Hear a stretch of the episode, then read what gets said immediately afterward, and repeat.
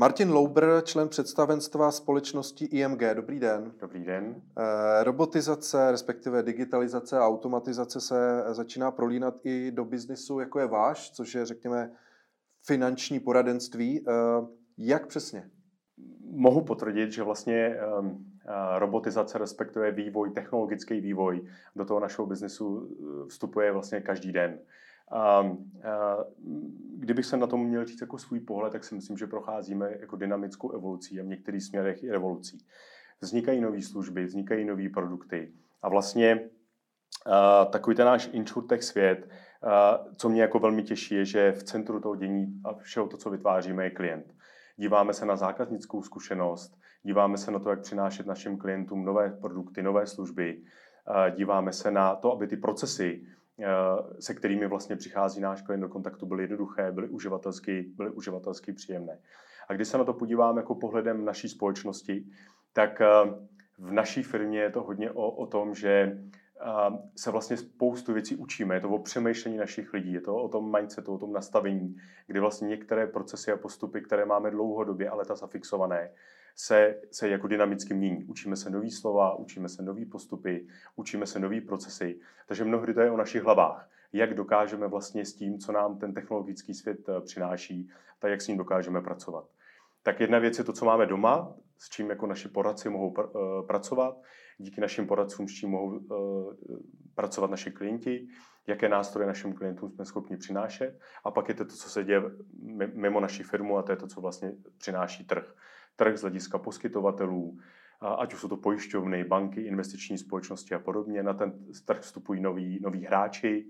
I, i, I pro nové hráče ten svět eh, finančně poradenství jako zajímavý. Takže, takže ten svět nás ovlivňuje, ovlivňuje nás regulace a, a, a my neustále jako každý den přemýšlíme o tom, jak ten svět dělat eh, jednodušší, dělat to klientsky zajímavější, a pro naše kolegy, vlastně, kteří přichází každý den do styku s našimi klienty, tak aby pro ně byl jednodušší a zábavnější. Hmm. A nebude do budoucna eh, stačit, že člověk bude mít eh, třeba v mobilu nějakou mobilní aplikaci, kde si tady ty vlastně vaše služby může nějakým způsobem odklikat, nebo že bude komunikovat s nějakým, nechci říct robotem, jako klasickým, jak se představujeme eh, z, z filmu, ale nebo nějakou umělou inteligencí, která vlastně tímhle způsobem třeba může i nahradit ten lidský uh, faktor? Zajímavá otázka, se kterou se setkávám poměrně často. Já si myslím, že, že se to nestane, že ta role poradce bude vždycky jako pro klienta jako důležitá, významná, zajímavá. A když se zase na to podívám já svojí zkušeností, tak je to spíš o tom dodávat klientům a, a našim jako lidem, dodávat nástroje tak, aby ten svět pro ně byl jako efektivnější, ale ta komplexita toho poradce, emoce, které do, do toho obchodu také patří, nadhled, tak já osobně jsem přesvědčen o tom, že to žádný jako stroj, ani, ani robot, ani aplikace nenahradí. Pro takové ty běžné každodenní služby, každodenní servis, poslat si platební příkaz, vyfotit, vyfotit vozidlo po škodě a takový ty jako procesní věci, ano, tam si myslím, že aplikace a různý nástroje bude jako velmi důležitá, velmi podstatná, zjednoduší některé procesy, a možná bude automatické oceňování nemovitostí, dneska se používá teleme, telematika a podobně. Je spousta věcí, které se jako velmi zrychlí. Ale takový to vysvětlit klientovi parametry, produkty, a spoustu takových těch věcí, které jsou mnohdy psaný malým písmem pod čarou, tak tam si myslím, že ta úloha toho poradce do budoucna bude nezastupitelná. Hmm. To, co bude z mého pohledu klást větší nároky na poradce, je to, aby se poradci neustále vzdělávali aby věděli to, co se na tom trhu děje, aby jako měli nějaký nadhled, dokázali klienty opravdu provázet jejich jako finančním a vůbec jako životem jako takovým a nebyli jenom v uvozovkách prodejci produktů, aby dokázali skutečně jako poskytovat poradenství, který bude mít přidanou hodnotu, kterou ten klient ocení a za kterou je ochoten zaplatit. Hmm. Vy jste mi trochu odpověděl na moji další otázku, kde jsem se právě chtěl zeptat, eh, jak, jaké ty zásadní vlastnosti by ten moderní poradce měl eh, mít. Dá se to tedy ještě jednoduše nějak zhrnout do několika základních bodů, co vlastně od nich vy očekáváte, nebo vlastně klient? Um, tak to, co očekáváme jako firma, my když um, nového kolegu našeho týmu přijímáme, tak určitě jsou pro nás jako významné hodnoty. Naše firma je třetí desetiletí na trhu a myslím si, že dosáhla řady jako velmi zajímavých úspěchů, má řadu zajímavých klientů, máme několik desítek tisíc klientů, jejich rodin, podnikatelů, eh, firmních klientů, které se staráme. A to, co je klíčové pro nás, jsou hodnoty, na kterých ta firma stojí. Takže pro nás jako velmi podstatné, aby jsme spolu souznili. Na tom finančně poradenském trhu, kdybych se jako vymezil, koho nechceme, tak například nechceme turisty, kteří hledají co největší provize. My hledáme lidi, kteří zapadnou do toho našeho týmu, mají skutečně klienta na prvním místě, jsou jsou, budou cítit určitou jako sounážitost s tou naší značkou, mají určitě jako nadšení k tomu řemeslu finančně poradenskému, mají ochotu se vzdělávat, jsou ambiciozní, chtějí si budovat dlouhodobou kariéru, jsou to jako i podnikatelé, takže mají jako podnikatelského ducha, přemýšlí nad svou budoucností. A určitě je to v nějaké vzájemné chemii, aby jsme k sobě, sobě měli vzájemné jako porozumění, naslouchali si společně a vzájemně a to jsou takové ty jako softové věci. Určitě se díváme na reference, jak dlouho ten člověk jako kde působil, jak dlouho působil. Ehm, dneska máte řadu informací, se kterými můžete pracovat. To jsou takové ty naše firmní hodnoty, se kterými pracujeme.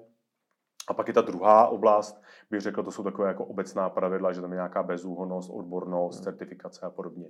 Takže my prostě hledáme lidi, kteří to chtějí dělat dlouhodobě a chtějí to dělat dobře. A proč to tak hledáme? Jeden, jeden, jeden úhel pohledu je ten náš firmní. Prostě chceme mít ve firmě lidi, se kterými se sami rádi potkáváme, na které se těšíme, že se potkáme. A současně vždycky víme, že na konci je klient. A my si neumíme představit, že prostě co rok by měl klient jiného poradce. To prostě hmm. dlouhodobě nechceme. Uh, další otázka je, a možná takovou otázku i kladete těm potenciálním vašim uh, budoucím zaměstnancům, Eh, co byste poradil nebo kam byste vložil, kdybyste měl jeden milion korun volných jako Aha. prostředků, jak s ním dnes zainvestovat, i když je pravda, že eh, je otázka, jestli jeden milion korun v dnešní době, jakou má vlastně hodnotu vzhledem k tomu, co se vůbec děje. Vy jste tak částečně jako odpověděl. Jo. Je to dobrá otázka, částečně odpověděl. Zase, když byste si eh, mm, googlil nějaké obecné informace, tak vždycky se dostanete k takovému investičnímu trouhelníku, to znamená riziko, vaše zkušenosti s investováním a na jak dlouho chcete investovat. Kdybych já se na to dneska díval svýma očima, tak vždycky potřebuji toho klienta znát, potřebuji znát, v jaké životní situaci se nachází, jak, jak staré má děti, zdali chtějí studovat v Česku nebo v zahraničí, co dělá manželka, co dělá ten klient, jak je zajištěný, jestli už má nějaké nemovitosti vlastní na pronájem a podobně. Takže to je takový jako, obec, jako obecný toho klienta poznat. Kdybych já měl dneska investovat, tak budu investovat do svého vzdělání. Já bych investoval do mhm. svého vzdělání, do vzdělání své ženy, do vzdělání své manželky a svých dětí. Možná, že bych se podíval, alternativou může být třeba podívat se na nějakou nemovitost. Je pravda, že za milion si žádnou, žádný mhm. byt nebudu, nekoupím, ale možná, že by se dal někde najít nějaký pozemek, hmm. na které bych možná, když nic jiného, bych mohl jednou hospodařit a možná bych tam jednou mohl něco produkovat, cokoliv ať už z zemědělského nebo živočišného. A kdybych se na to podíval investičně, tak určitě bych se potkal s, s, s někým, s komu důvěřuji, ať už je to bankéř nebo finanční poradce, a pobavil bych se s ním o tom, jaký mám horizont, eh, jaké mám zkušenosti. Myslím si, že dneska eh, jsou některé eh, akciové tituly podhodnocené, takže se dá jako na ten trh vstoupit a investovat. Takže otázka komplexní, o které bychom mohli hovořit desítky a desítky minut, a já bych se vůbec jako skutečně nebál investovat této chvíli do sebe. Hmm. Jedno z, z ožávých témat současnosti je, no těch témat je víc, ale když se bavíme o tom světě financí, je důchodová reforma. V podstatě moje otázka je úplně jednoduchá. Eh, ten stát už mnoho, řekněme desítek let, nějak v podstatě nic nekoná. Může se vůbec člověk jako na ten stát spolehnout, až bude starý, až bude stár, nebo už to opravdu musí myslet jenom na sebe a musí si to řešit sám? Um, za mě velmi dobrá otázka. Umím si představit, že eh, co člověk to názor. Kdybych já jsem začal malinko ze široka, je to prostě takové celospolečenské a politické téma. Já osobně bych si příliš nevsadil na to, že nějaká důchodová reforma v dohledné době vůbec bude. Hmm. Je to můj názor, nevsadil bych si na to ten svůj názor opírám o nějakou historickou zkušenost, o komise, které vznikly, zanikly bez nějakého valného výsledku. Myslím si, že eh, v dohledné době je to spíše o, o, o změnách toho stávajícího systému. Že už dneska je vlastně i v celospolečenské a politické diskuzi téma prodloužení odchodu věku do důchodu, Určitě se nějakým způsobem bude posilovat ten třetí pilíř, který dneska máme, kde si vlastně jako většina nás jako spoří, což je takové to důchodové penzijní spoření. Možná, že se změní Možná se změní, hm, hovoří se o nějakém dlouhodobém účtu, účtu investic, který bude podporovaný státem a podobně. A když se podíváme na demografický vývoj, tak prostě od roku 2030 a dále budou odcházet do důchodu takzvané husákové děti. Už dneska vlastně je, je výrazný nepoměr mezi vlastně zaměstnanými a a důchodci, takže vlastně čím dál tím více jako pracujících lidí vlastně, vlastně odvádí do toho systému a ten systém je prostě jako je, je řádově mínusový, bavíme se o desítkách miliard korun každý rok a spíše ten, ten deficit toho důchodového účtu narůstá. Takže za mě osobně odpověď na tu vaši otázku rozhodně se nespoléhat a spořit si. Spořit si, uh, začít, začít co nejdříve, těch alternativ, jak si spořit uh, a jak k tomu přistupovat, je celá řada. Někdo bude využívat důchodové penzijní spoření, někdo bude investovat prostřednictvím podílových fondů, někdo možná prostřednictvím umění, pokud se, se vyzná v obrazech, pokud eh, se vyzná eh, v, v zajímavých lahvích whisky a vína, někdo bude investovat do movitostí. Ale principiálně je, je podstatné spolehat skutečně sám na sebe a a ty nůžky, jak se nám rozvírají nůžky mezi vlastně dnešním průměrným důchodem a průměrnou hrubou mzdou, tak se neustále rozevírají. Já si spíše myslím, že rozevírat si budou. A je to zase, jaké mám očekávání. Pokud si chci v důchodovém věku mít nějakou, řekněme, eh, životní úroveň a tu životní úroveň, prostě ten, ten pozdější věk si nějakým způsobem užívá, tak mi nezbyde nic jiného, než se na to sám hmm. připravit. Když jste to zmiňoval, že by člověk si měl nějakým způsobem spořit eh, co nejdřív, eh, jak je to ale u té finanční gramotnosti dětí, protože to je taky důležité téma. Existují nějaké jako obecné rady, kdy třeba dětem dávat kapesné, nebo kdy je začít vlastně učit, protože nevím, jak to funguje na těch školách, ale ne, ne, nemyslím si, že nějak extra by tu finanční gramotnost, kromě toho, že se učí matematiku, Eh, že by ji nějak jako řešili. Takže jak, jak to vidíte? Um, za mě dva úhly pohledu. Jedna věc je nezastupitelná role rodičů a druhá je nezastupitelná role i škola vzdělávacího systému. Hmm. Když bych se na to podíval z pohledu rodiče, tak si umím představit, že znovu co rodič to možná názor, co rodina to nějaký přístup. Já kdybych měl říct svůj, svůj pohled na svět, tak já bych začal děcka vzdělávat už od školky. Skutečně už od školky, aby, aby, aby děcka jako porozuměli tomu, co vlastně jako finance znamenají. Nemusíme se bavit o nějakých velkých částkách a učil bych děti třeba mít tři hromádky. Ta jedna finanční hromádka může být jako takový ty každodenní výdaje, mm-hmm. to znamená, chci si koupit eh, každý den jedno malé lízátko, tak prostě budu mít nějakou hromádku, ze které, eh, kterou budu využívat a ze které budu čerpat. Ta druhá hromádka může být něco pro radost. Budu si chtít jednou za měsíc koupit uh, dobrou zmrzlinu nebo nějaký ledový čaj, dobrý cokoliv, tak mít něco pro radost. A ta třetí hromádka je prostě rezerva. Mm-hmm. To je nějaká železná rezerva na nenadále výdaje, které mohou přijít a případně nadále jako koupit eh, sourozenci něco k narozeninám, něco k Vánocům a podobně. A myslím si, že tady není jako na, na co čekat. Jakmile to děcko začne jako vnímat a můžeme se s ním o těchto tématech bavit.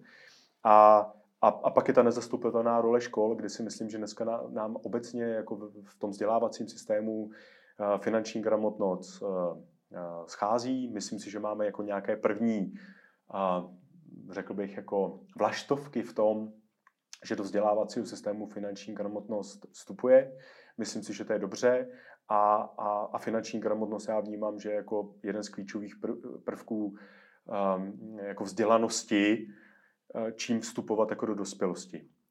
A co se týká kapesného, jak jste se mi ptal, zase úhel pohledu. My jsme našim dětem založili účet, jak nejdříve to šlo. Začali jsme kapesné posílat. Náš systém je relativně jednoduchý, domluvili jsme se na nějakém stropu a co ročník to 100 koruna, takže první třída 100 koruna, druhá třída 200 koruna. Takže takhle jsme postupně eh, těm dětskám jako eh, posílali něco naučit a učili s tím hospodařit. Může to být na, pro, na první pohled pro někoho možná jako relativně vysoká částka. Na druhou stranu je potřeba si říct, že jsme si dohodli pravidla, co vlastně, eh, k čemu to kapesné slouží a jak to tě, naše děti mohou využívat. Co budeme platit my a co si budou platit z toho kapesného děti. Takže ne vždycky to jenom o té částce, ale i o tom, k čemu je ta částka určená. Mhm. Takže já si myslím, že že vzdělávejme děti, nemějme to jako téma, jako tabu, aby pochopili, co, co je to úvěr, co to je hypotéka, k čemu slouží pojištění, co je účet, co je debetní, co je kreditní karta.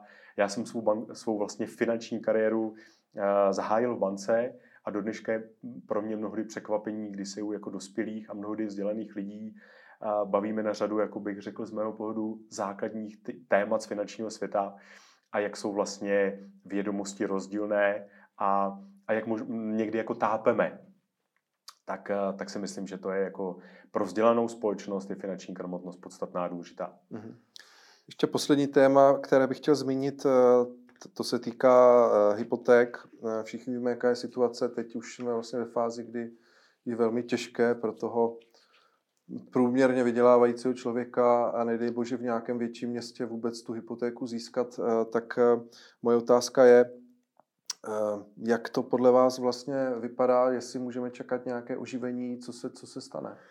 Eh, komplexní otázka. Je pravda, že trh, eh, ten hypoteční trh a, a dejme tomu ještě trh jako úvěru ze stavebního spoření, což jsou takový základní zdroje, které se používají na financování bydlení, skutečně v letosním roce jako významně poklesl. Když bychom se podívali na zářijovou produkci, tak ta si myslím, že poklesla meziměsíčně o 30% a ten letošní meziroční propad v, v hypotékách je řádově dneska už více než 80%, což je dramatický uh, propad. Nepochybně na to má, má vliv inflace, vůbec to, co se děje kolem nás, protože úrokové sazby, myslím si, že průměr, průměrná úroková sazba je v této chvíli nejvyšší od roku 2010. Průměrná úroková sazba v září byla 5,83%, což je zase nárůst řádově o desetinu v porovnání se srpnem letošního roku. A prostě Uh, úrokové sazby rostou a to, to má jako negativní, negativní jako dopad na poskytování hypotečních úvěrů. Do toho ekonomicko-politická situace, obava z budoucího vývoje, ceny nemovitostí, které v této chvíli možná některé, některé stagnují, některé možná v některých lokalitách starší byty mírně padají, ale tady se bavíme o o jednotkách procent a musíme se podívat, že za poslední dekádu nemovitosti vlastně ta jejich cena vzrostla minimálně dvojnásobně, takže taková to mírná korekce hmm. na toho běžného člověka nemá až takový jako dopad. Do toho inflace, do toho válka, do toho energetická krize, cena materiálu, to jsou všechno prostě negativní prvky, které ten trh jako ovlivňují a v této chvíli spíše jako negativně. Když bychom se podívali na nějakou budoucnost, taky v predikci vlastně České národní banky, tak Česká národní banka očekává, že nějaký návrat, řekněme, k jednociferní inflaci je spíše druhá polovina příštího roku, možná až první polovina roku 2024. Tam bychom se možná začali přibližovat inflačnímu cíli ČNB, který je na úrovni 2%. Takže já, já jako ten letošní rok ten už asi nedopadne, ten, ten pojede v těch kolích jako, ten, jako, jako do posud. Příští rok já bych moc neviděl, uh, neviděl v tom, že se nějak jako významně uživí. Pokud, bychom, pokud já bych měl říct svůj názor na nějaké uživení, významnější uživení toho trhu, tak bych jsem se bavil o roku 20, 2024 a dále. Hmm. A, a pak ještě druhý aspekt, takový obecnější, a to bude jako nemám křišťálovou kouli, abych ho dokázal predikovat, ale ještě velmi zajímavý bude, bude takový ten vývoj, to, co my máme jako dlouhodobě jako možná národ nastavený v hlavě a měl jsem to já a jeden z mých prvních snů, snů jsem začal pracovat, studovat, studoval na vysoké škole a podobně, bylo pořídit si vlastní bydlení. A, a velmi zajímavý bude i sledovat vlastně ten poměr vlastnické versus nájemní bydlení, kde už je dneska řada ekonomů a řada hráčů na trhu ovlivňuje, že prostě ten podíl toho nájemného bydlení poroste.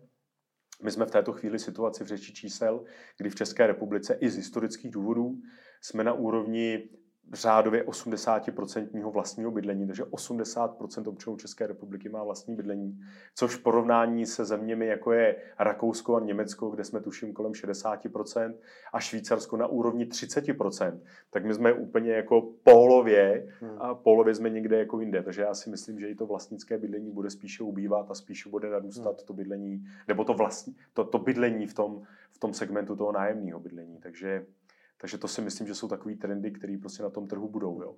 A a uh, ono, ono prostě ta úroková sazba uh, je jako nezanedbatelný parametr, jo? protože když se podíváme na to řeší čísel, tak vlastně při průměrné hypotéce, která si myslím, že je dneska někde na úrovni 3 milionů korun, tak růst o 1% bod znamená uh, navýšení měsíční splátky zhruba o 1500 korun.